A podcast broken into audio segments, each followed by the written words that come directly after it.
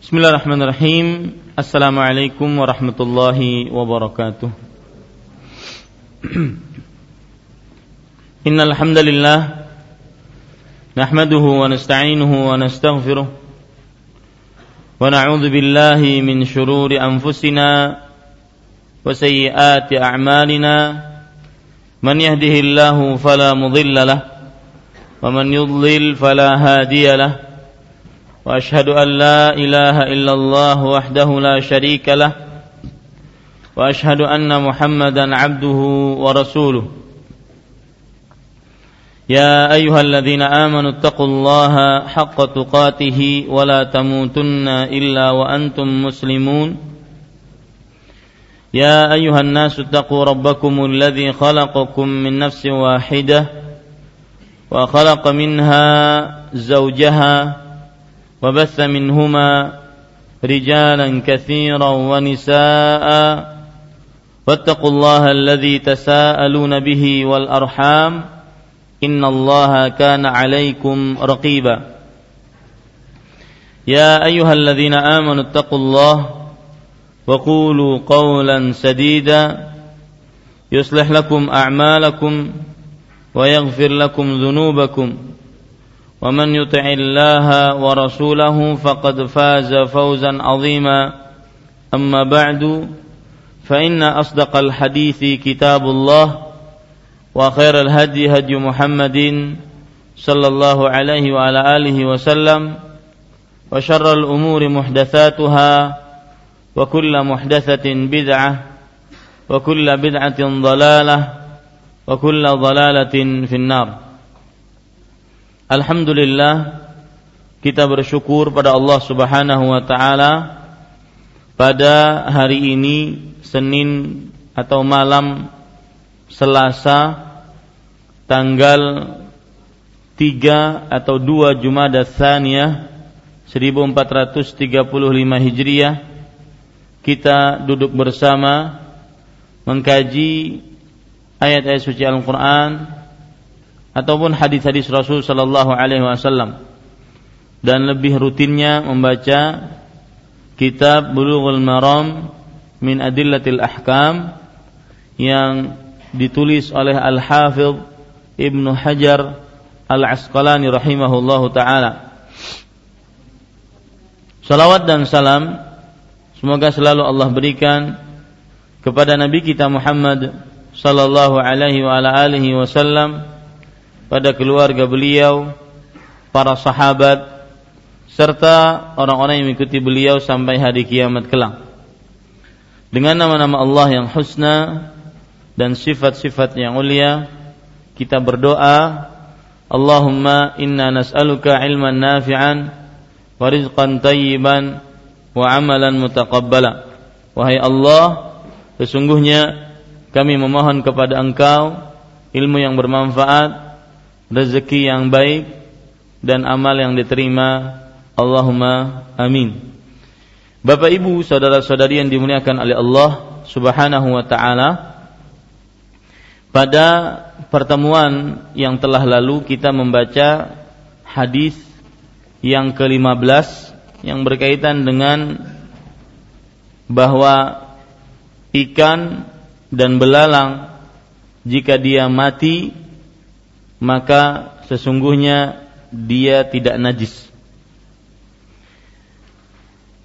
Bapak Ibu saudara-saudari, pada pertemuan yang sudah lalu kita ambil beberapa pelajaran di antaranya bahwa hadis yang ke-15 menunjukkan tentang haramnya bangkai kecuali yang dikecualikan dalam syariat Islam yaitu apa? Belalang dengan dengan ikan. Kemudian kita sudah sebutkan juga sebuah hukum atau pelajaran dari hadis ini bahwa bangkai hewan laut bagaimanapun dia matinya maka dia halal secara mutlak. Apakah matinya mungkin tidak bisa berenang di laut Apakah matinya mungkin kehabisan nafas di laut atau matinya dihempaskan oleh ombak atau yang semisalnya maka bangkainya halal secara mutlak. Pelajaran dari hadis ini juga bahwa seluruh belalang maka dia halal secara mutlak. Baik belalang tersebut ya warnanya kuning, coklat, hitam asalkan dia tidak mengandung racun maka dia halal. Pelajaran kita bisa ambil juga pada hadis yang telah lalu yaitu bahwa apabila ada ikan mati disebabkan karena racun maka hukumnya apa? haram. Ya, hukumnya haram karena ada racunnya tadi. Begitu juga belalang yang matinya karena diracun, maka hukumnya dia haram karena bisa mengakibatkan racun pada pada belalang tersebut. Kemudian pelajaran yang selanjutnya yang kita ambil dari hadis yang ke-15 yaitu bahwa asal hukum darah adalah haram kecuali yang dikecualikan oleh syariat. Dalam hal ini sebagaimana yang disebutkan dalam hadis yang ke-15 al-kabidu wattihal. Kecuali hati dan limpa. Kecuali hati dan limpa.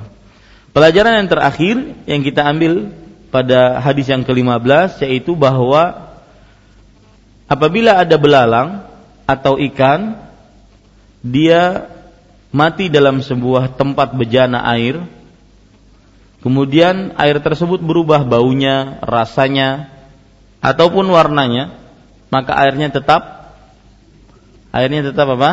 suci.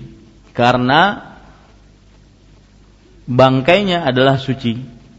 Maka meskipun berubah salah satu dari sifat dari sifat e, air tersebut warna, bau dan rasa, maka tetap airnya suci.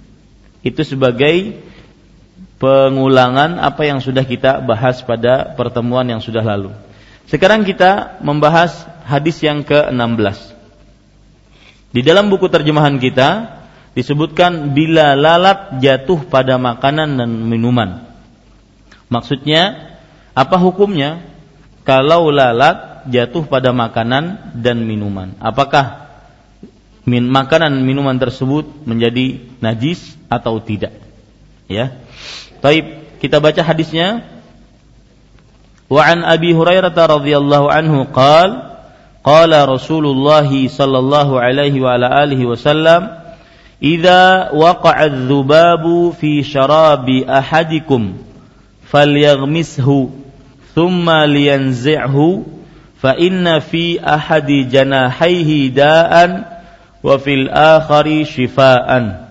Akhrajahu al-Bukhari wa Abu Dawud wa zada wa innahu yattaqi bi janahihi alladhi fihi da'u artinya dari Abu Hurairah radhiyallahu anhu dia berkata Rasulullah sallallahu alaihi wa alihi wasallam bersabda apabila lalat jatuh ke dalam minuman salah seorang di antara kalian, maka celupkanlah lalat itu maksudnya.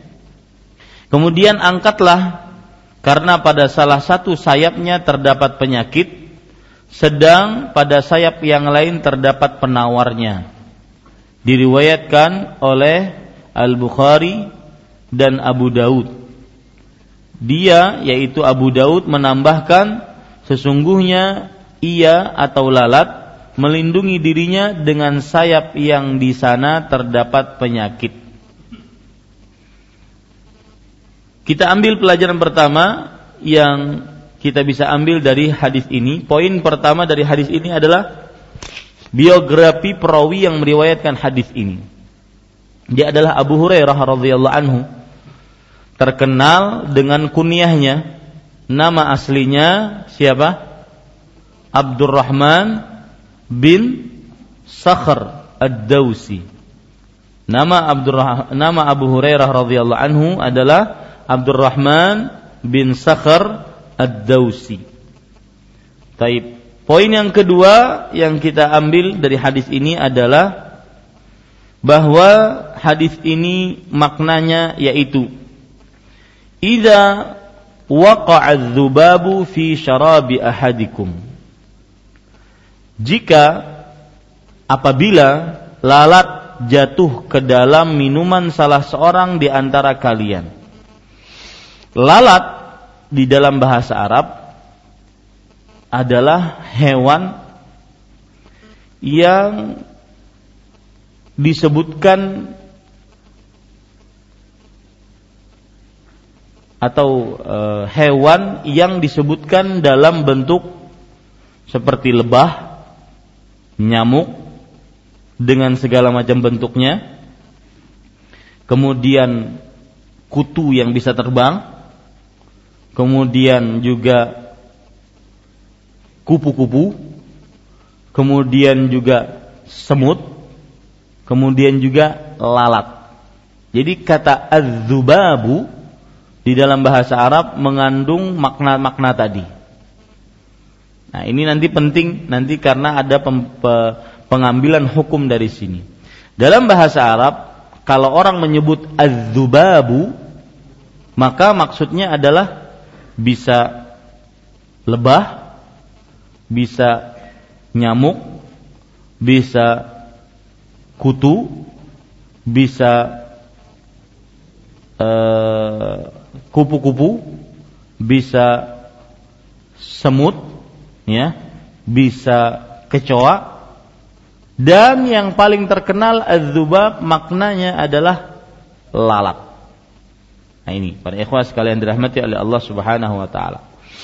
Kenapa az-zubabu dinamakan zubab? Kenapa lalat dinamakan zubab dalam bahasa Arab? Karena saking banyaknya dia bergerak. Jadi nempel sana, nempel sini nggak pernah berhenti itu.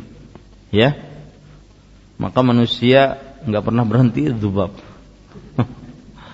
ya, itu namanya zubab. Kenapa lalat dinamakan zubab? Karena dia tidak pernah berhenti.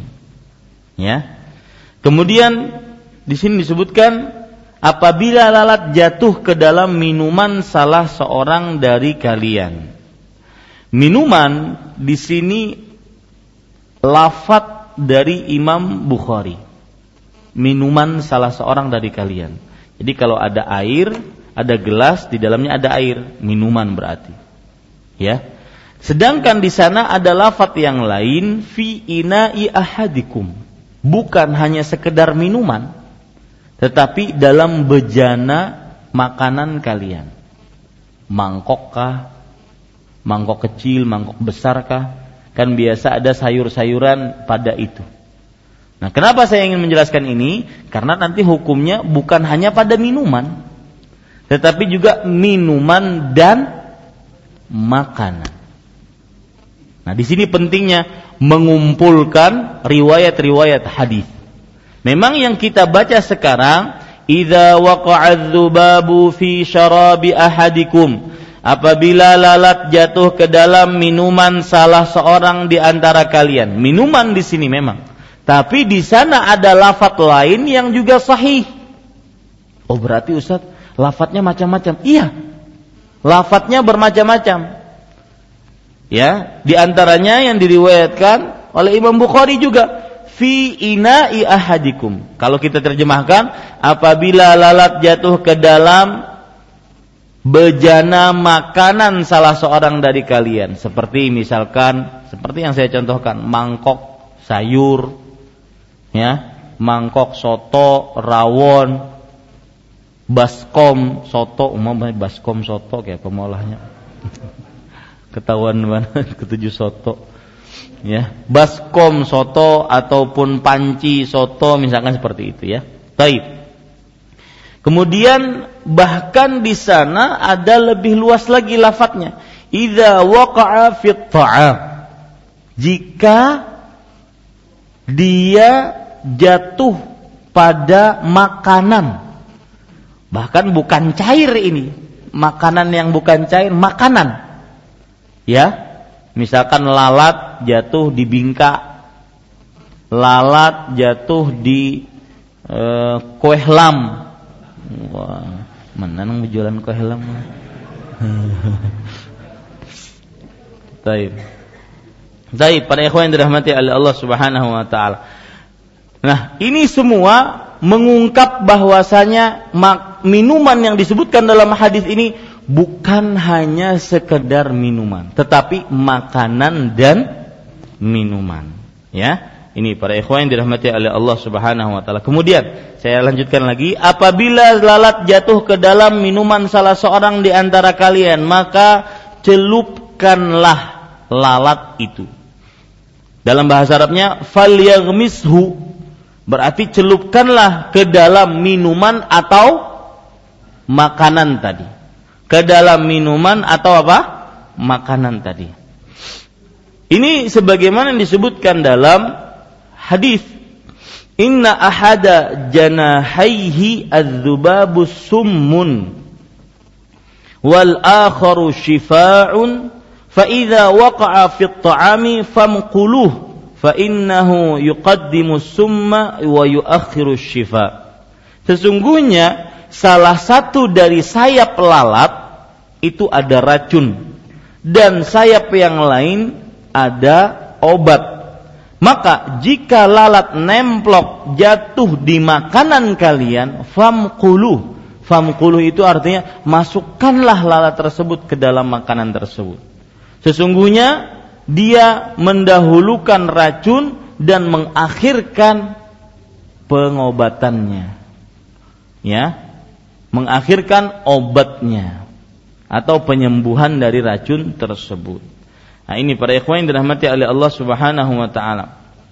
Jadi, yang dimaksud di sini adalah memasukkan seluruhnya. Seluruh dari lalat tersebut dimasukkan. Karena salah satu dari sayap lalat tersebut ada penyakit, salah satunya ada obatnya. Makanya di sini Rasul Shallallahu Alaihi Wasallam bersabda, "Fa in thumma liyanzi'hu." Kemudian angkatlah fa inna fi ahadi janahaihi da'an wa fil akhari shifaan. Karena pada salah satu sayapnya terdapat penyakit sedang pada sayap yang lain terdapat penawarnya. Ingat kata-kata Rasul Shallallahu Alaihi Wasallam celupkanlah. Ya, ini perlu digaris diberikan footnote catatan kaki. Celupkanlah. Ini adalah perintah hanya untuk bimbingan, bukan kewajiban. Perintah berupa anjuran, lebih tepatnya bukan bimbingan. Perintah berupa apa?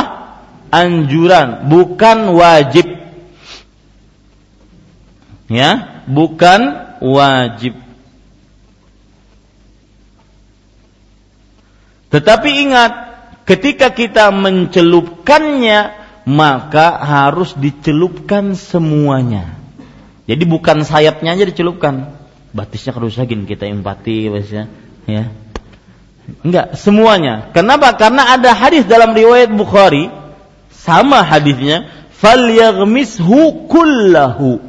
Hendaklah dia celupkan seluruhnya. Jadi seluruh lalat tersebut dicelupkan. Nah, ini juga menjadi perhatian pada kita. Kemudian para ikhwan yang dirahmati oleh Allah Subhanahu wa taala, ketika Rasulullah sallallahu alaihi wasallam bersabda, karena pada salah satu sayapnya terdapat penyakit, sedang pada sayap yang lain terdapat penawarnya. Ini adalah penyebab kenapa Rasulullah Shallallahu Alaihi Wasallam memerintahkan untuk menyelupkan, ya, memerintahkan untuk apa? Menyelupkan. Ini sebabnya. Karena satu sayapnya ada penyakit, satu sayapnya penawarnya. Ini para ikhwan yang dirahmati oleh Allah Subhanahu wa taala. Cuma perlu diperhatikan tidak disebutkan kata Al-Hafidh Ibnu Hajar, saya bacakan perkataan beliau. Walam yaqa'li fi syai'in min at-turuqi ta'yinul janah alladhi fihi syifa' min ghairi. Aku belum dapat dari riwayat-riwayat seluruhnya hadis ini menyebutkan mana sayap yang merupakan penyakit, mana sayap yang merupakan penawarnya. Ya. Lakin lakin akan tetapi kata beliau, zakara ba'dul ulama annahu ta'ammalahu fawajadahu yattaqi bijanahihi bijanahihil aisar. Fa'urifa anna al-ayman huwa alladhi fihi syifa wal munasabatu fi dzalika. Tetapi sebagian ulama mengatakan dengan penelitian. Jadi ulama itu ketika dapat hadis ini meneliti dan ini boleh silahkan perhatikan. Ketika dia lalat itu jatuh di sebuah sebuah makanan atau minuman, maka dia akan menahan tubuhnya dengan sayap bagian kiri. Ini yang menunjukkan bahwasanya penyakitnya ada sayap ada ada pada sayap bagian kiri. Maka kata beliau diketahui bahwasanya sayap bagian kanan adalah apa? penawarnya. Dan memang kalau diperhatikan antara kanan dan kiri ada perbedaannya. Ini para ikhwan dirahmati oleh Allah Subhanahu wa taala. Jadi, tetapi kalau ditanya dalilnya mana? Enggak ada. Tapi dengan tajrubah, percobaan, ya, ekspedien, akhirnya dilihat bahwasanya kalau itu lalat nemplok dia ya, dia kalau jatuh pada sesuatu dia mana dulu? Sayap bagian kiri dulu. Maka kemudian baru setelah itu ternyata kita ketahui dengan begitu bagian kananlah sebagai apa? Penawarnya. Ini pada ikhwan yang dirahmati oleh Allah Subhanahu wa taala. Mudah-mudahan bisa dipahami ya. Kemudian para ikhwan yang dirahmati oleh Allah Subhanahu wa taala, di sini disebutkan diriwayatkan oleh Al-Bukhari. Kalau Imam Al-Hafidh Ibnu Hajar Al-Asqalani menyebutkan diriwayatkan oleh Al-Bukhari berarti di mana itu? Di dalam kitab Sahih Bukhari. Jadi Al-Bukhari itu nama orang penulis kitab. Penulis kitab, kitab yang beliau tulis apa? Sahih Bukhari. Makanya kalau diriwayatkan oleh Al-Bukhari berarti di dalam kitab apa? Sahih Bukhari. Dan oleh Imam Abu Dawud berarti dalam kitab apa? Sunan. Beliau mempunyai kitab namanya apa? Sunan Abi Dawud. Ya. Dan Imam Abu Dawud menambahkan ya tambahan. Sesungguhnya ia lalat melindungi dirinya dengan sayap yang di sana terdapat penyakit. Lihat penjelasan Al Hafidh Ibnu Hajar tadi kan? Kalau dia jatuh di sebuah makanan sebuah minuman maka dia akan menjatuhkan yang mana dulu? Ya sebelah kiri yang mana itu adalah penya, penyakit. Dan berarti sebelah kanannya adalah apa? Adalah penawarnya Nah, ini para ikhwah sekalian. Taib. Hadis ini diriwayatkan oleh Imam Abu Daud dan juga Imam Bukhari dan ada pelajaran menarik dari hadis ini bahwasanya para ulama mengatakan di antaranya Al Hafidh Ibnu Hajar bahwa jalan lihat ini penting ya jalan jalan hadis ini lebih daripada tujuh jalan jalan-jalan yang meriwayatkan hadis ini lebih dari eh, afwan, bukan tujuh malah. lima puluh jalan. Jalan-jalan yang meriwayatkan hadis ini lebih daripada apa? lima puluh jalan. Ini apa maksudnya? Kenapa saya menekankan ini? Agar kita lebih yakin hadis ini memang hadis yang sahih. Maka jangan sampai kita merunut kepada orang-orang yang mereka menolak hadis ini. Karena hadis ini tidak masuk sains. Hadis ini tidak masuk rasio. Hadis ini mengajarkan kotor. Hadis ini mengajarkan tidak bersih dan semisalnya. Ini para ikhwah yang dirahmati oleh Allah Subhanahu wa taala. Jadi perhatikan baik-baik, hadis ini diriwayatkan dari berapa puluh jalan? 50 jalan. Taib. Kemudian pelajaran selanjutnya eh, atau poin selanjutnya yang kita bisa ambil dari hadis ini adalah hukum dan pelajaran yang kita bisa ambil dari hadis ini. Yang pertama, hadis ini menunjukkan tentang sucinya lalat. Sucinya lalat. Bahwasanya lalat apabila dia jatuh pada makanan atau minuman atau air maka tidak merusaknya. Tidak merusaknya karena lalat itu apa? su suci. Kenapa demikian? Dari mana kita tahu lalat itu suci? Siapa yang bisa jawab? Hah? Mas, siapa namanya? Antum, iya. Nama siapa? Hah?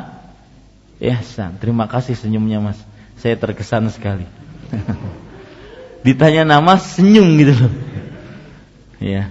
Ihsan Mas Ihsan. Baik. Kenapa Rasul eh, kenapa kita katakan lalat itu suci? Dari hadis yang kita pelajari pendalilannya dari mana? Mas.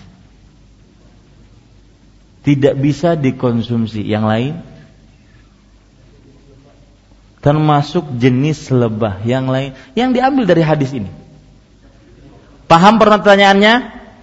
Kita katakan hukum yang kita bisa ambil dari hadis ini bahwasanya hadis ini menunjukkan tentang sucinya lalat. Dari mana? Ah. Karena dalam bahasa lain yang ingin saya ungkapkan, Rasulullah SAW memerintahkan mencelupkannya. Kalau najis tidak mungkin diperintahkan untuk dicelup. Ya, ya, jazakumullah khairan atas jawabannya. Ini para ikhwas kan. Jadi pelajaran pertama yang kita bisa ambil hadis ini adalah apa? Bahwasanya hadis ini menunjukkan tentang sucinya lalat. Pelajaran yang kedua yang kita bisa ambil dari hadis ini adalah hadis ini memerintahkan untuk mencelupkan lalat seluruh tubuhnya. Mencelupkan lalat pada seluruh tubuhnya saya ulangi lebih baik bahasanya begini. Hadis ini menunjukkan perintah untuk mencelupkan seluruh tubuh lalat. Nah, ini lebih mudah dipahami. Ya.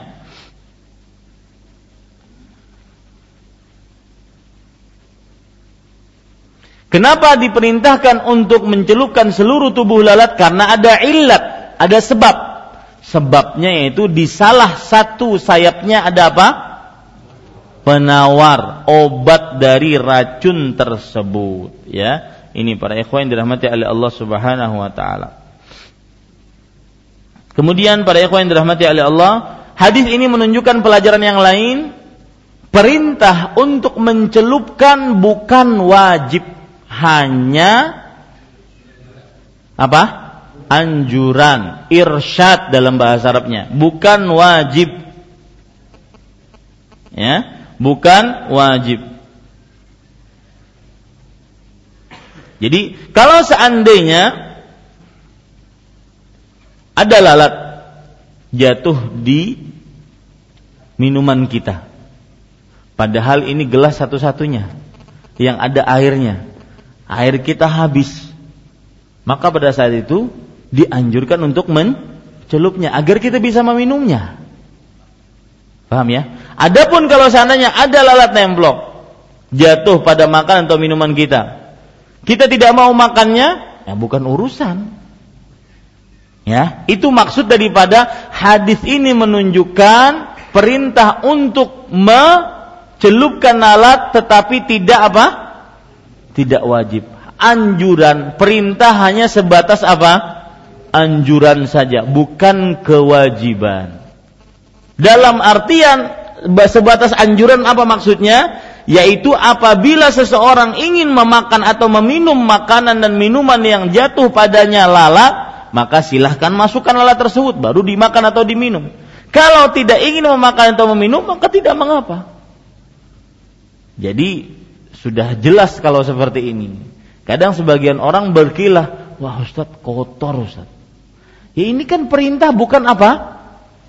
Bukan wajib, tetapi apa? Anjuran. Nah ini para ikhwan yang dirahmati oleh Allah Subhanahu Wa Taala. Hukum yang selanjutnya kita bisa ambil lalat dapat Eh, saya ulangi. Lalat bis, dapat dikiaskan dengan yang lainnya.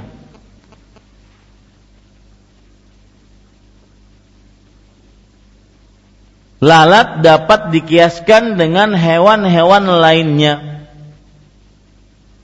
Jadi hewan-hewan lainnya bisa dikiaskan dengan lalat. Nah, jenis hewan-hewan yang dikiaskan dengan lalat bagaimana? Nah, ini dia.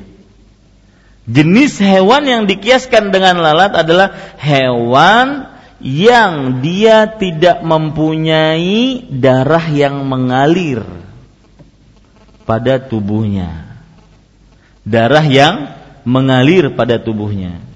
Jadi saya ulangi pelajarannya yang keberapa ini? Yang keempat, bahwasanya hewan-hewan lainnya dapat dikiaskan Dikiaskan itu maksudnya dianalogikan, disamakan dengan lalat. Nah, hewan-hewan lainnya yang bisa disamakan dengan lalat, hewan yang mana? Yaitu hewan yang tidak mempunyai darah yang mengalir pada tubuhnya. Ya, hewan yang tidak mempunyai darah yang mengalir pada tubuhnya. Di sini disebutkan seperti misalkan e, lebah, nyamuk, kecoa, pempijit. Nah, itu masuk di dalamnya ya. Ini para ikhwan yang dirahmati oleh Allah Subhanahu wa taala. Tadi dulu mendengar ada orang Bu Pandir, lawas kada mendengar itu. Tadung kangak jana. Hah? Tadu kangak. Nah. Tadu ngakak teh? Nah, pokoknya kayak itulah. Tulah waspada sudah akan mendengar subhanallah ya. Baik para ikhwan yang dirahmati oleh Allah Subhanahu wa taala. Perhatikan baik-baik dan ini pengkiasan ini ya silahkan dicatat. Pengkiasan ini tidak ada terjadi perbedaan pendapat di antara para ulama. Bahwasanya hewan yang semisal dengan lalat dapat dikiaskan dengan lalat. Jadi Bapak cukup menulis menulis pengkiasan ini tidak terjadi perbedaan pendapat di antara para ulama. Itu saja yang tulis.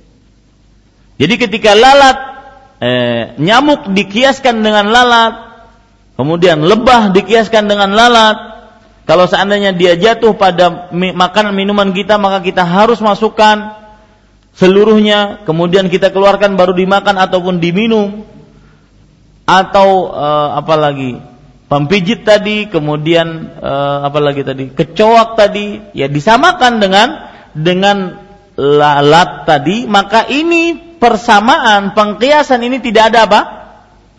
Tidak ada perbedaan pendapat padanya. Saya bacakan perkataan Ibnul Munzir yang diambilkan di dalam dari kitab Al-Awsat. Qala Ibnul Munzir qala awamu ahli ilm artinya kebanyakan para ulama berkata la yafsudul ma bi mautiz dzubabi wal khunfusa wa nahwihima. Artinya tidak merusak tidak rusak air dengan matinya lalat pada air tersebut atau yang semisal dengan lalat tersebut Kemudian beliau mengatakan, "Wala a'lamu fihi khilafan." Dan aku tidak mengetahui ada terjadi perbedaan pendapat di antara para ulama dalam hal ini.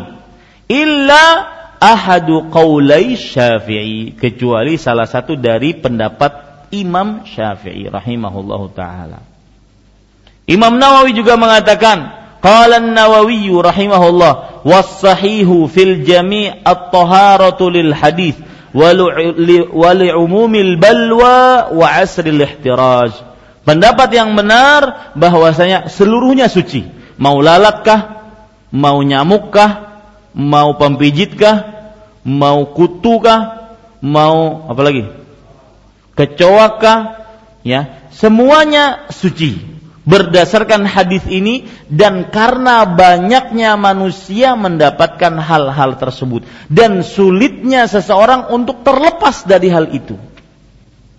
Ya. Nyamuk kalau masuk maka pada saat itu dicelupkan. Tetapi sekali lagi pencelupan ini perintahnya hanya berupa apa? Anjuran, bukan wajib. Ya, maka ada nyaman minumnya saat sudah ya setelah ya. ya. Kalau hendak diminum juga, sayang es campurnya sudah nungkar larang-larang, masukkan, keluarkan, minum. Ya, paham ya para ikhwas sekalian dirahmati oleh Allah Subhanahu wa taala. Kemudian para ikhwan yang dirahmati oleh Allah Subhanahu wa taala, hadis ini menunjukkan tentang terdahulunya Islam memberitahukan tentang ilmu kedokteran dari bahaya lalat. Dari bahaya apa? Lalat. Dan lalat itu kan macam-macam saya pernah diberitahu oleh seseorang bahwa lalat hijau yang besar itu apabila jatuh pada sebuah makanan maka dia akan meninggalkan apa? Kotoran, kotorannya itu bukan sekedar kotoran tetapi ulat yang apabila itu masuk kepada makanan dan kalau tidak bersih dibersihkan dia akan masuk ke dalam perut kita dan menjadi binatang di dalam perut kita betianan hambulang di sana. Nah, ini para ikhwan dirahmati oleh Allah Subhanahu wa taala. Taib, azan dulu. Ya, kita lanjutkan hadis yang selanjutnya yaitu hadis yang ke-17 dan ini adalah hadis yang terakhir pada bab miyah, bab air. Alhamdulillah alladzi bi ni'mati tatimmus salihat. Allah memudahkan kita untuk menuntut ilmu. Wa an Abi Waqidin eh, wa an Abi Waqidin Al-Laitsi radhiyallahu anhu qala Qala an-nabiy sallallahu alaihi wa ala alihi wasallam ma quti'a minal bahimati wa hiya hayyatun fahuwa mayyitun akhrajahu Abu Dawud wa Tirmidzi wa hasanahu lahu. Artinya dari Abu Waqid Al-Laitsi radhiyallahu anhu dia berkata Rasulullah sallallahu alaihi wa ala alihi wasallam bersabda bagaimana saja yang saya ulangi bagian mana saja yang dipotong dari binatang yang hidup maka bagian itu adalah bangkai diriwayatkan oleh Abu Daud dan At-Tirmidzi, dia pun menghasankannya. Lafat ini adalah lafat At-Tirmidzi. Artinya eh, afwan. Poin yang pertama dari hadis ini biografi perawi yang meriwayatkan hadis ini. Yang meriwayatkan hadis ini adalah Abu Waqid Al-Laitsi. Abu Waqid, setiap kali kali ada Abu Waqid itu berarti kunyah ya. Kalau ada Abu Abu itu kunyah. Kalau bahasa Banjarnya abahnya.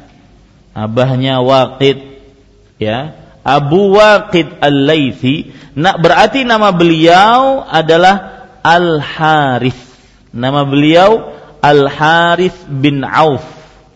Al Harith bin Auf. Dan beliau termasuk daripada orang-orang yang masuk dalam agama Islam. Ya, orang-orang yang masuk dalam agama Islam yang pertama-tama masuk Islam. Meskipun asli beliau kota Madinah. Jadi Abu Waqid Al-Laythi ini adalah orang-orang yang pertama-tama masuk dalam agama Islam meskipun beliau berdomisilinya di kota mana? Di kota Madinah. Dan beliau termasuk orang yang ikut perang Badar. Beliau termasuk orang yang ikut apa? Ikut perang Badar. Kemudian Bapak Ibu, saudara-saudari yang dimuliakan oleh Allah, seperti yang saya sebutkan tadi, asli beliau adalah penduduk kota Madinah, jadi kaum Ansar beliau ini. Akan tetapi kenapa disebut Al-Laitsi? Al-Laitsi adalah sebuah daerah yang dekat dengan kota Mekah karena dari kota Madinah beliau pergi ke kota Mekah dan tinggal di sekitar kota Mekah selama setahun. Makanya beliau disebut orang yang tinggal di sana. Ya. Dan beliau meninggal pada tahun 68 Hijriah. Abu Waqid Al-Laythi Al-Harith bin Auf radhiyallahu anhu meninggal pada tahun 68 Hijriyah. Kemudian, poin yang kedua dari hadis ini, makna hadis ini. Rasul sallallahu alaihi wasallam bersabda, "Ma quti'a minal bahimati wahia hayyatun fahuwa mayyitun. Bagian mana saja yang dipotong. Ini maksudnya umum, bagian apa pun yang dipotong, ya. Apakah itu telinganya? Apakah itu kalau onta, Bapak tahu onta itu ada punuk ontanya? Ya, onta itu kan ada punuknya yang disebut dengan uh, namanya ya punuk onta itu dalam bahasa Arabnya asnimah senam. Ini. Ini onta ini punuknya. Ya ini namanya punuk onta. Ini namanya punuk onta dan ini namanya sanam. Ya ini namanya apa? Sanam Nah, ini yang disebutkan oleh Rasulullah Sallallahu Alaihi Wasallam keasnimatil buktil ma'ilah. Bahwasanya wanita-wanita yang rambutnya seperti ini kalau dia dikumpulkan di sini kemudian ya dia nunduk maka seperti punuk-punuk onta. Dilarang makanya pakai sanggul dikumpulkan rambut di sini. Ya ini para ikhwas sekalian dirahmati oleh Allah Subhanahu wa taala dan Rasul Shallallahu Alaihi Wasallam pernah bersabda, sanamul Islam al jihadu fi sabilillah. Sanam Islam, ya, sanamul Islam Islam al jihadu fi sabilillah. Artinya puncak yang paling tinggi dari Islam, amalan yang paling tinggi dari Islam adalah apa? Berjihad di jalan Allah. Nah, ini ini disebut dengan sanam punuk onta. Baik itu kalau punuknya diambil, dipenggal, ya. Makuti aminal bahimah, bagian mana saja. Baik itu buntutnya, ya. Sayang menyembelih diambil buntutnya jadikan sop buntut sementara. Diambil buntutnya, ya. Atau diambil kukunya, maka bagian mana saja yang dipotong dari binatang yang hidup, maka bagian itu adalah bangkai. Arti bangkai berarti najis. Haram untuk dimakan. Ya, arti bangkai berarti apa? Najis. Haram untuk dimakan. Dan ini disepakati oleh para ulama. Yang seperti ini disepakati oleh para ulama bahwasanya semua yang dipotong dari binatang yang e, bagian mana saja yang, yang dipotong dari binatang yang masih hidup maka dia adalah bangkai. Apa contohnya? Telinga. Contohnya lagi tanduk, kaki, kemudian buntut seperti yang saya katakan tadi ekornya.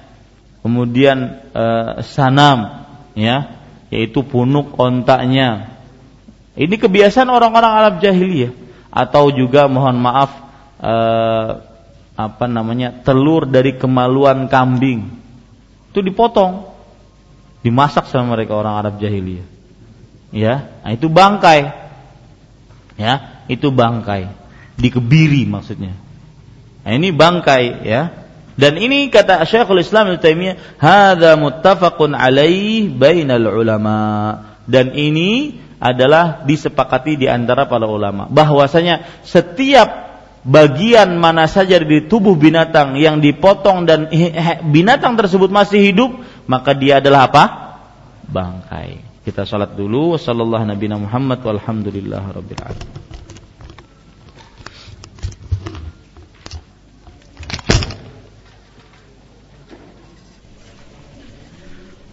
Bismillahirrahmanirrahim. Alhamdulillahirabbil alamin wa sallallahu wasallam wa baraka ala abdihi wa rasulih nabiyina Muhammad wa ala alihi wa sahbihi ajma'in. Amma ba'du. Alhamdulillah kita telah selesai melaksanakan salah satu kewajiban seorang muslim yaitu melaksanakan salat Isya secara berjamaah. Kita lanjutkan apa yang sudah kita pelajari yaitu poin yang kedua makna dari hadis ini. Saya lanjutkan bagian mana saja. Jadi bagian mana saja itu maksudnya apa pun. Ya. Entah itu telinga, tanduk, kemudian kaki, tangan, kemudian buntut atau ekor yang dipotong dari binatang yang hidup. Kalau kita melihat bahasa bahasa Arabnya dalam hadisnya ini, minal bahimati wahya hayyatun. Al bahimah di sini ya yaitu dia bisa uh, diartikan sebagai hewan yang berkaki empat. Ya, jadi binatang bagian mana saja yang dipotong dari binatang. Binatang yang di sini maksudnya adalah hewan berkaki empat. Kasih footnote itu di bukunya. Binatang di sini maksudnya adalah hewan yang berkaki empat. Ya, seperti apa? Onta, kemudian sapi, anjing, ya, dan hewan-hewan berkaki empat lainnya.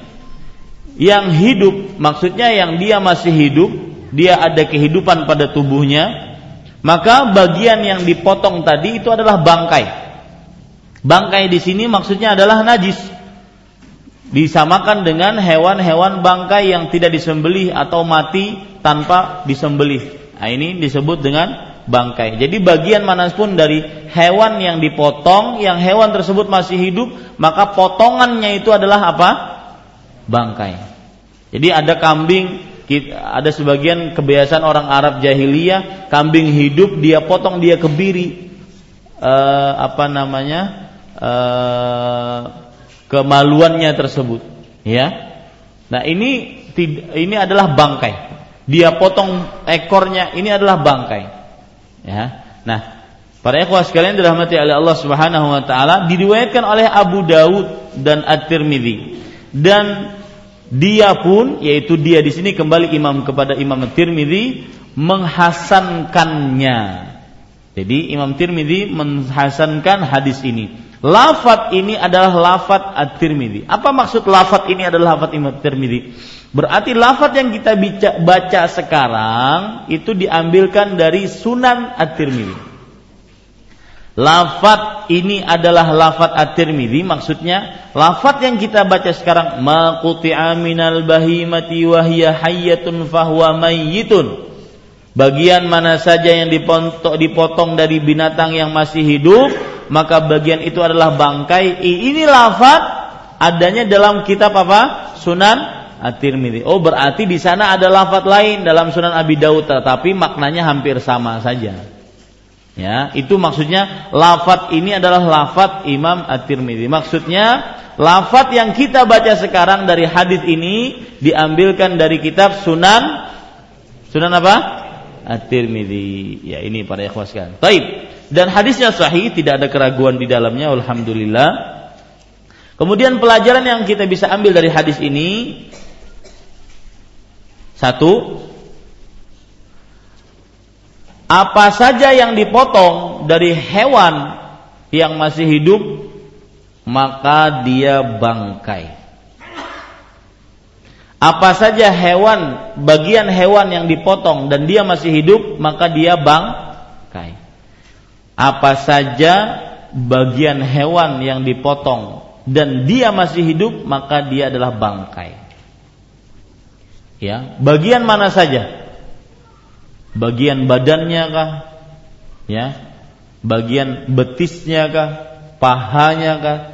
Pokoknya kalau hewannya masih hidup maka yang potongannya yang tadi menjadi bangkai. Kemudian pelajaran yang kedua dari hadis ini Dikecualikan dari hadis ini adalah ikan dan belalang. Dikecualikan dari hadis ini adalah ikan dan belalang. Maksudnya, ya, ikannya masih hidup, kelepak kelepak kelepak kelepak dipotong buntutnya. Hah? Buntut ekor ikannya. Bangkai atau tidak bangkai? Tidak bangkai ya tidak tidak bangkai nah, seperti itu ya jadi kalau seandainya tapi itu sadis sekali ya hmm. saya ngelihat dulu sering dibawa kecil-kecil dibawa ke pasar ngelihat haruan maka pangkungannya itu khusus so, ya subhanallah. Maka yang berjualan ikannya kadang-kadang lima puluh ribu aja sih langsung dipangkong sidin Tapi pada ikhwan yang dirahmati oleh Allah Subhanahu wa taala, jadi dikecualikan dari hadis ini adalah hewan apa? Ikan dan dan belalang. Kemudian dikecualikan juga dari hadis ini adalah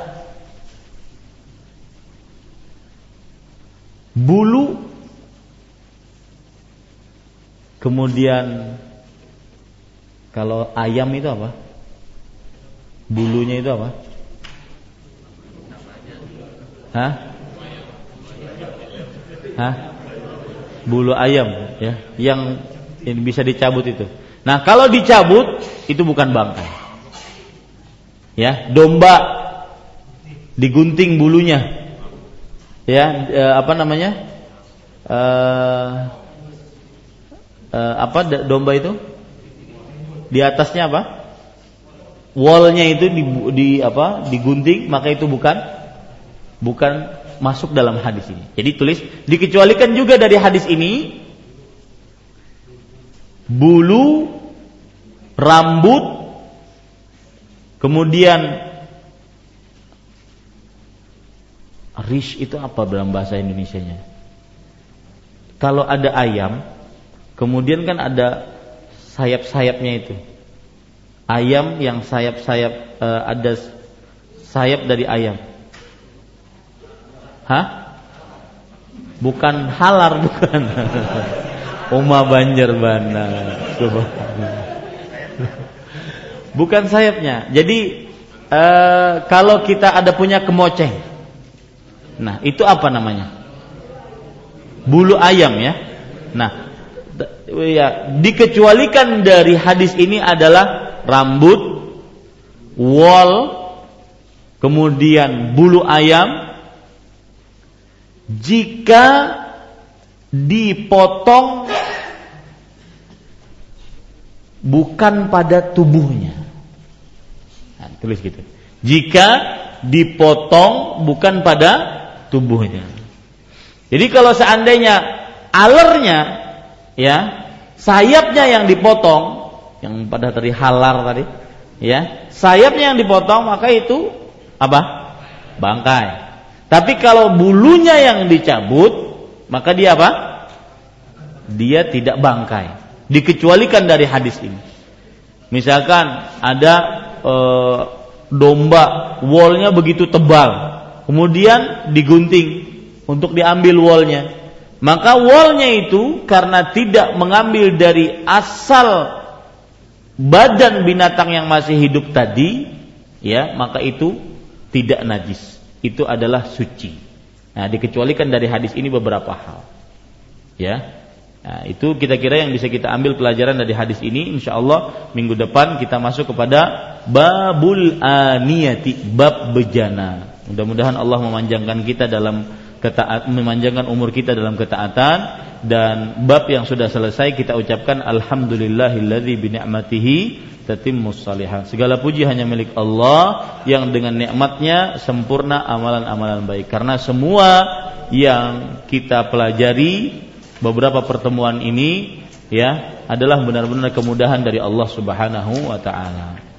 Demikian wallahu alam sallallahu nabi Muhammad walhamdulillahi rabbil alamin. Silahkan jika ada yang ingin bertanya ataupun menambahkan. Nah.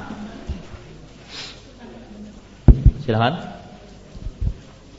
Uh, Ustaz, sedikit perlu penjelasan lebih detail berkaitan dengan pendapat para ulama bahwa setelah lalat masuk ke bejana ke gelas dicelupkan cuman dianjurkan untuk diminum ataupun tidak.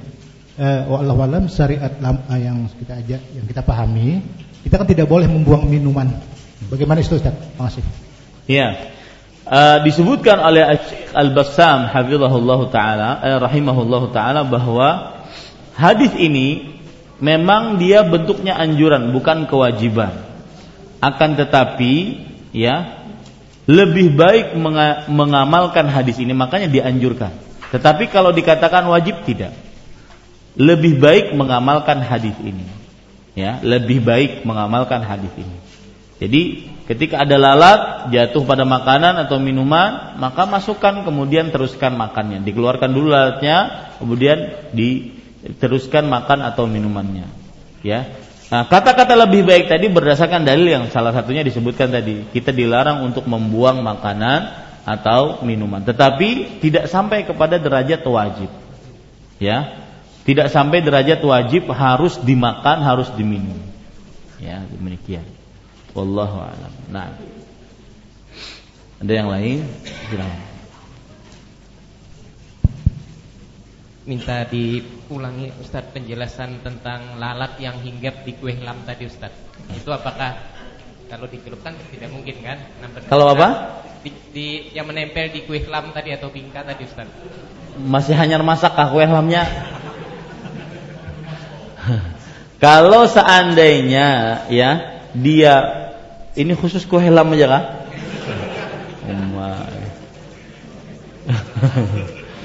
Baik. Kalau seandainya ada jatuh lalat ke salah satu kue, ya, kemudian dia dicelupkan, maksud dicelupkan di sini e, dimasukkan ke dalamnya. Jadi makanan, misalkan dia bukan hanya kue ya, atau e, misalkan e, nasi misalkan, ya, masukkan saja ke nasi tersebut. Jangan diaduk-aduk usah. Dimasukkan saja, habis itu dikeluarkan. Ya, seperti itu. Jadi tidak perlu kita uh, masukkan sampai dalam seluruhnya kena enggak enggak perlu ya, cukup dimasukkan habis itu dikeluarkan demikian wallahu a'lam nah ada yang lain ya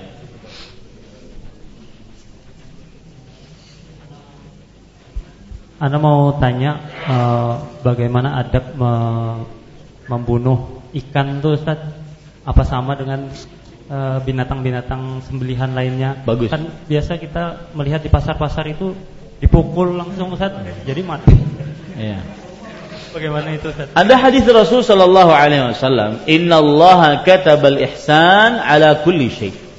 Sesungguhnya Allah Subhanahu wa taala telah menuliskan atau mewajibkan untuk berbuat baik terhadap setiap sesuatu. Fa idza qataltum fa ahsinul qitlah jika kamu membunuh, maka bunuhlah dengan baik. Ini maksudnya hewan-hewan yang tidak disembelih. Ya, bunuhlah dengan baik. Seperti misalkan, ya, hewan-hewan yang tidak disembelih kalau misalkan dia menyakiti kita. Ada hewan kan yang menyakiti kita dan boleh kita kita boleh membunuhnya. Seperti misalkan e, semut semut yang apa namanya yang yang besar maka karena dia sudah menggigit kita, boleh kita matikan dia akibat karena dia menggigit dan mengganggu kita. Tapi jangan jangan dimutilasi. Oh, rasakan ikam. Nah, jangan. Ya.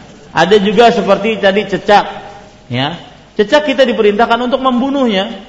Ya. Tapi ya sudah sudah dibunuh jangan terus kita atau kita siksa dia, tidak boleh. Nah, di sini ada pertanyaan Bagaimana membunuh nyamuk dengan alat ya, atau lalat alat apa namanya itu? Raket nyamuk ataupun yang pakai listrik itu. Apakah boleh atau tidak? Maka jawabannya ya boleh karena dia termasuk hewan yang mengganggu manusia. Terutama pada makanan diperbolehkan. Dan ini bukan berarti masuk ke dalam hadis Rasul Shallallahu Alaihi Wasallam yang dilarang membakar semut Kan ada hadis yang Rasul Shallallahu Alaihi Wasallam melihat orang membakar sarang semut. Maka ini juga uh, tidak boleh kita langsung bakar. Tetapi yang listrik itu tidak termasuk di dalamnya. Allahu a'lam.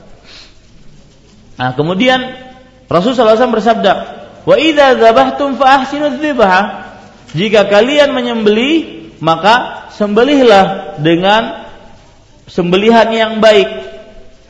Falyuhidda ahadukum syafratahu wal yurih dzabihatahu. Hendaknya kalian jika ingin menyembelih maka tajamkan dulu pedangnya. Kemudian bersegeralah dalam menyembelih. Jangan lambat-lambat. Nah, rasakan nih kamu. Nah, ya. Jangan. Makanya di madhab Imam Syafi'i itu uh, saya belum meneliti juga, tetapi orang yang mengaku madhab Imam Syafi'i kadang-kadang mengatakan tidak boleh diangkat Ya, sebenarnya bukan tidak boleh tetapi maksudnya adalah disegera dalam menyembelih. Kalau diangkat jadi bangkai aja. Ini tidak benar. Ya, yang penting bersegera dalam menyembelih. Itu yang menjadi ukuran. Ya, karena itu yang me memudahkan hewan yang disembelih. Nah, adapun ikan yang ditanyakan tadi, maka wa idza qataltum fa ahsinul qitlah. Jika kalian menyembeli, eh, jika kalian membunuh maka bunuhlah dengan baik. Mungkin cara yang terbaik membunuh ikan seperti itu. Ya. Karena kalau seandainya dia dalam keadaan hidup langsung disembeli lebih sakit mungkin. Mungkin seperti itu cara menyembelihnya. Ya. Habis dicatuk, disisik di apa? disisiki, di, disiangi, habis itu ada yang dibakar, ada yang digoreng, ya, habis itu dimakan, sampai ada yang kadang-kadang sampai tulang-tulangnya dimakan. Ganas manusianya. Ya subhanallah. Dan itu bersyukur pada Allah ya akhi. Ya saya pernah membahas perkataan Imam Ahmad. Perhatikan ini mudah-mudahan menjadi pelipur lara bagi yang suka mengeluh dengan kehidupannya.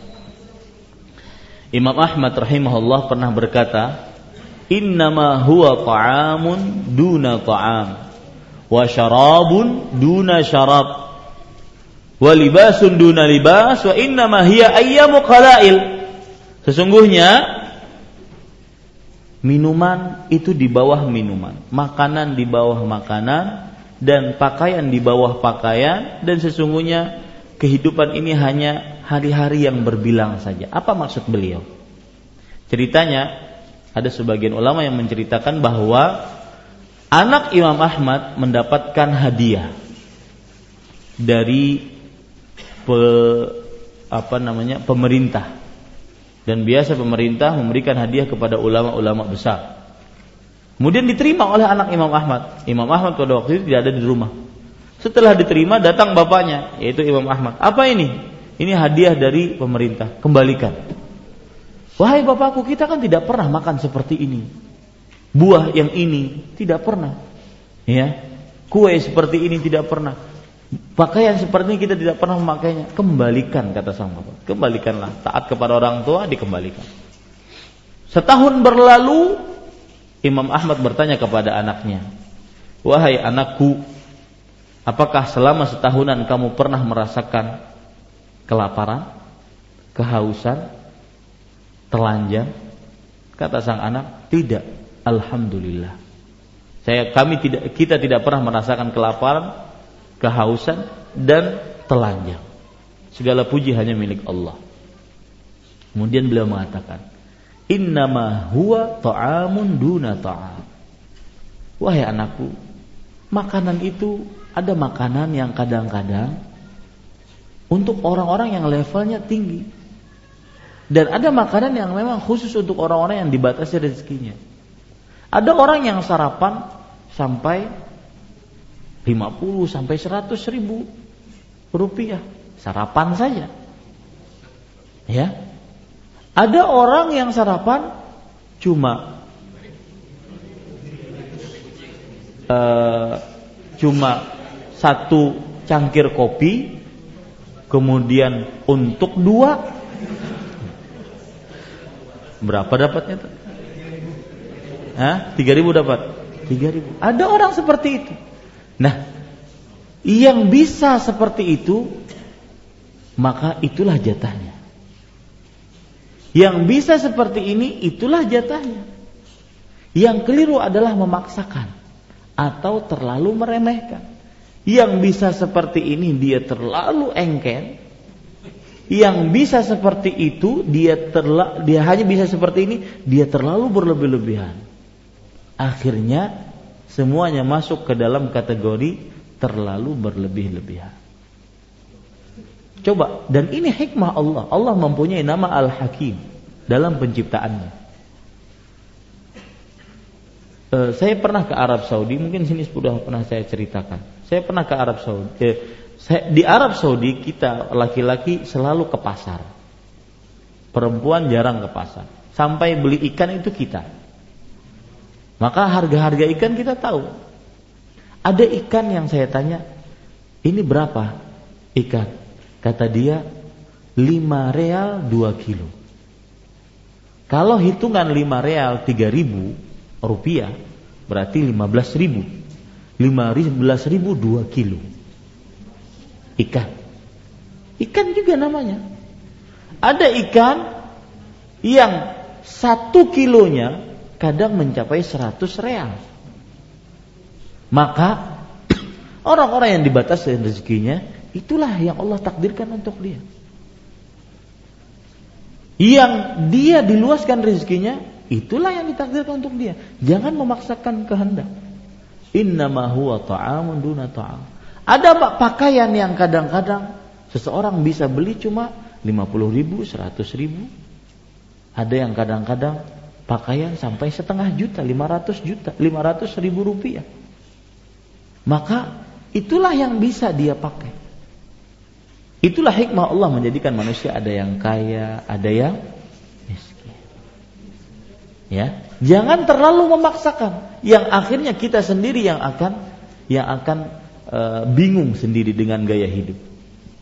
Inilah tuh gunanya melihat sifat-sifat Allah. Salah satunya adalah Al-Hakim. Maka kita akan terenyuh, kita senantiasa e, selalu berkata semua pasti ada hikmahnya. Semua pasti ada hikmahnya. Ini para ikhwah sekalian. Dan yang paling penting lagi, innama hiya ayyamu qalail. Ya. Sungguh dia cuma hanya hari-hari berbilang. Setelah itu selesai. Meninggal, pindah ke alam yang hakiki. Saya pernah katakan, kalau seandainya dunia bukan hanya untuk beramal, maka pantas kita untuk minta mati kepada Allah. Capek, Pak. Ya, penuh problematika, Anak sekolah kita mikirin di jalan sama siapa. Jangan-jangan begini. Ya. Penuh dengan problematika risiko permasalahan. Kalau saya berkata begini mungkin si fulan nanti akan e, tersinggung. Kalau saya melakukan seperti ini mungkin akan begini. Penuh dengan permasalahan. Kalau saya dagang begini mungkin akan rugi, mungkin akan untung. Penuh dengan spekulasi permasalahan. Itulah dunia ya maka yang tergila-gila dengan dunia sudah sudahi. Sudahi. Cukup. Anda menggilai sesuatu yang semu yang tidak abadi tidak kekal. Orientasikan akhirat. Selalu berpikir ya Allah bagaimana mati saya? Ya Allah Bagaimana akhirat saya? Ya Allah, surga kah neraka? Itu yang selalu ada dalam pikiran. Itu yang membuat seseorang tegar hidup di dunia. Seorang sabar dalam menghadapi problematika hidup. Ini para ikhwan yang dirahmati oleh Allah Subhanahu wa taala. Dan salah satu pelajaran yang menarik juga dari perkataan Imam Ahmad, lihat, beliau mengatakan kepada anaknya, Apakah kita selama ini selama satu tahun kelaparan, kehausan, ya, kemudian tidak pakai pakaian? Tidak. Yang paling penting dari fungsi makan dan minum adalah apa? Menegakkan tulang sulbi agar bisa beribadah. Makanya Rasulullah SAW bersabda, Hasbul adami luqaimatun yuqimna sulbah. Cukup untuk anak Adam. Ya, beberapa suap saja yang dengannya dia apa namanya menegakkan tulang sulbinya. Fungsi pakaian apa? Hah? Menutup aurat. Itu kan fungsinya. Pakaian mungkin 500 juta. 1 miliar harganya pakaian. 10 juta. Tetapi tidak menutup aurat, dosa tidak masuk ke dalam apa yang diinginkan dari pakaian tersebut. Kan begitu. Yang paling penting tujuannya adalah apa? Ini para ikhwan yang dirahmati oleh Allah Subhanahu wa taala. Jadi sesuatu yang dipaksakan akan terlalu berlebihan nanti. Itu yang membuat berat diri seseorang. Ya. Makanya Islam itu sangat mudah. Anda datang ke majelis ilmu tidak mesti harus pakaian pakai jubah semua putih semua, tidak mesti. Ya mau pakai tapi, mau pakai baju sesirangan, apa saja yang mudah kita pakai. Yang penting menutup apa? aurat. Ini, ini yang membuat hidup seseorang apa adanya, tidak dibuat-buat. Dan itu yang membuat hati kita tenang. Ya. Ini para ikhwan yang dirahmati oleh Allah Subhanahu wa taala. Ada orang kadang-kadang ini biasanya anak-anak muda sih. Mau pergi misalkan ke tempat-tempat khalayak ramai. Pertama ke kacamata, kena dilapas. Pakai jaket, kena lapas pulang. Pakai sepatu, kerusagin, kena pakai sendal aja gini. Macam-macam. Kenapa? Karena bukan jati diri dia yang dia buat-buat. Dia memakai sesuatu bukan karena keperluan, tapi karena hanya keinginan. Ini pada ikhwas sekalian. Itu yang diajarkan oleh Rasul Shallallahu Alaihi Wasallam. Hidup sesuai karena itu kan cuma bekal. Bekal dalam perantauan masa kita harus sedemikian rupa. Yang lebih luar biasa lagi kita perhatikan di kehidupan manusia, kadang-kadang kalau untuk urusan dunia luar biasa. Tapi kalau untuk urusan akhirat yang paling uncip. Ya. Pokoknya urusan akhirat seadanya. Tapi urusan dunia luar biasa. Ini para ikhwah sekalian dirahmati oleh Allah Subhanahu wa taala.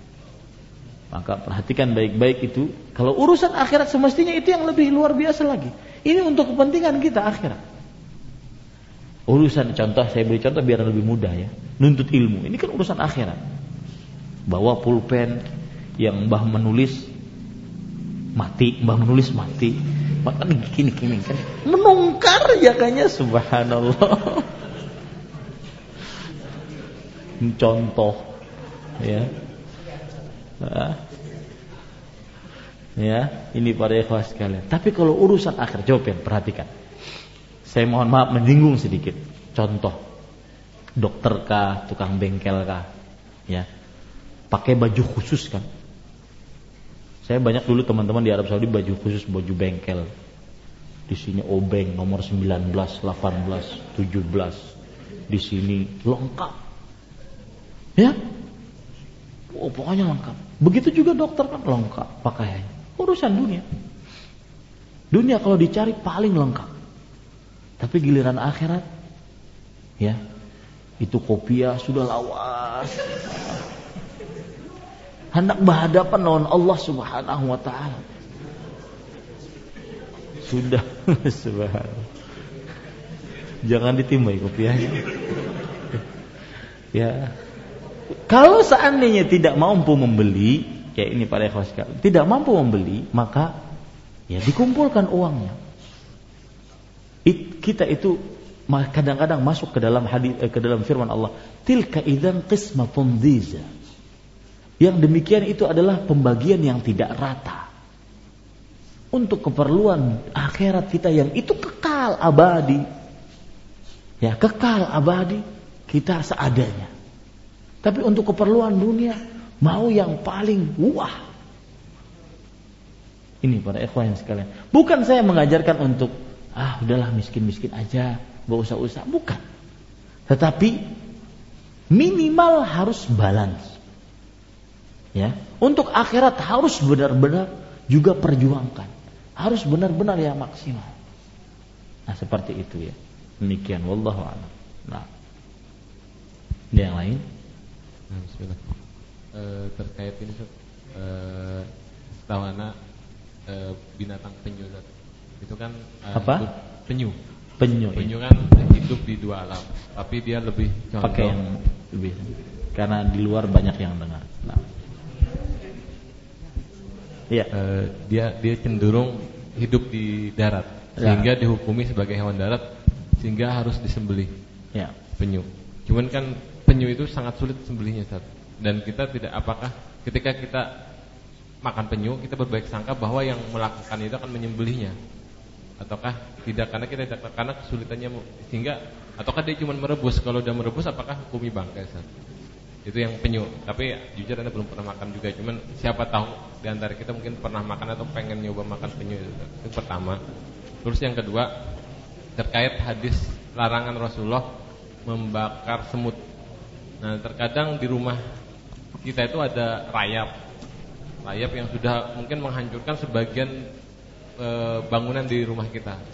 Nah, apakah juga itu larangan terjadi jika kita membakarnya untuk memusnahkannya ataukah boleh dengan baygon? Kadang anak ketika itu karena membakarnya tidak boleh akhirnya anak pakai semprotan serangga gitu kan. Tapi juga sambil beristighfar. Apakah itu dosa Karena kita membantai istilahnya. Iya. Jadi, uh, yang kedua dulu saya jawab ya sebelum yang penyu. Yang kedua dulu yaitu membunuh semut. Sebenarnya larangan membakar semut itu karena itu adalah penyiksaan terhadap semut. Tetapi ada kaedah apabila semutnya bermasalah dengan kita, maka tidak apa tidak mengapa kita bunuh dengan cara apa pun. Nah, itu dia. Jadi kalau seandainya kita ada pembasmi semut dengan minyak dengan dibakarkah atau dengan airkah yang dicampur dengan uh, materi sesuatu, maka tidak mengapa. Jadi eh, larangan untuk membakar semut apabila dia tidak mengganggu kita malah kita bakar dia. Tetapi ketika dia mengganggu kita, mengganggu rumah, maka di, di, di, kita diperintahkan bahkan untuk membunuhnya dengan cara apa pun. Dalil dari hadis dalil dari permasalahan ini adalah hewan-hewan fasik seperti ular, tikus, kalajengking, ya, hewan-hewan fasik. Nah ini karena dia mengganggu, ya bahkan bisa menyebabkan kebakaran, maka dia diboleh dibunuh. Seperti itu. Wallahu a'lam. Adapun penyu, saya sampai sekarang belum tahu hukumnya, maka saya tidak bisa jawab. Mungkin bisa nanti saya cari. Apakah dia hewan e, bar, hewan darat yang berarti harus disembeli, ya, ataukah hewan laut yang berarti dia e, kalau bangkainya halal, dan apakah dia halal atau tidak saya tidak tahu. Allah Dan bisa kita cari nanti fatwa-fatwa ulama kontemporer tentang hewan penyu. Uh, penyu dalam bahasa Arab as-sulahfa. As-sulahfa. Ya, baik. Ibu-ibu ada pertanyaan? Ya, silakan. Bulus sejenis penyu ya. Ya, ini kita pending dulu. Saya tidak tahu hukumnya. Nah, dari radio nggak ada, BBM nggak ada. Ya, cukup kiranya kita cukupkan dengan kafaratul majlis. Subhanakallahumma bihamdika, syadu an la ilaha illa anta astaghfiruka wa atubu. Kami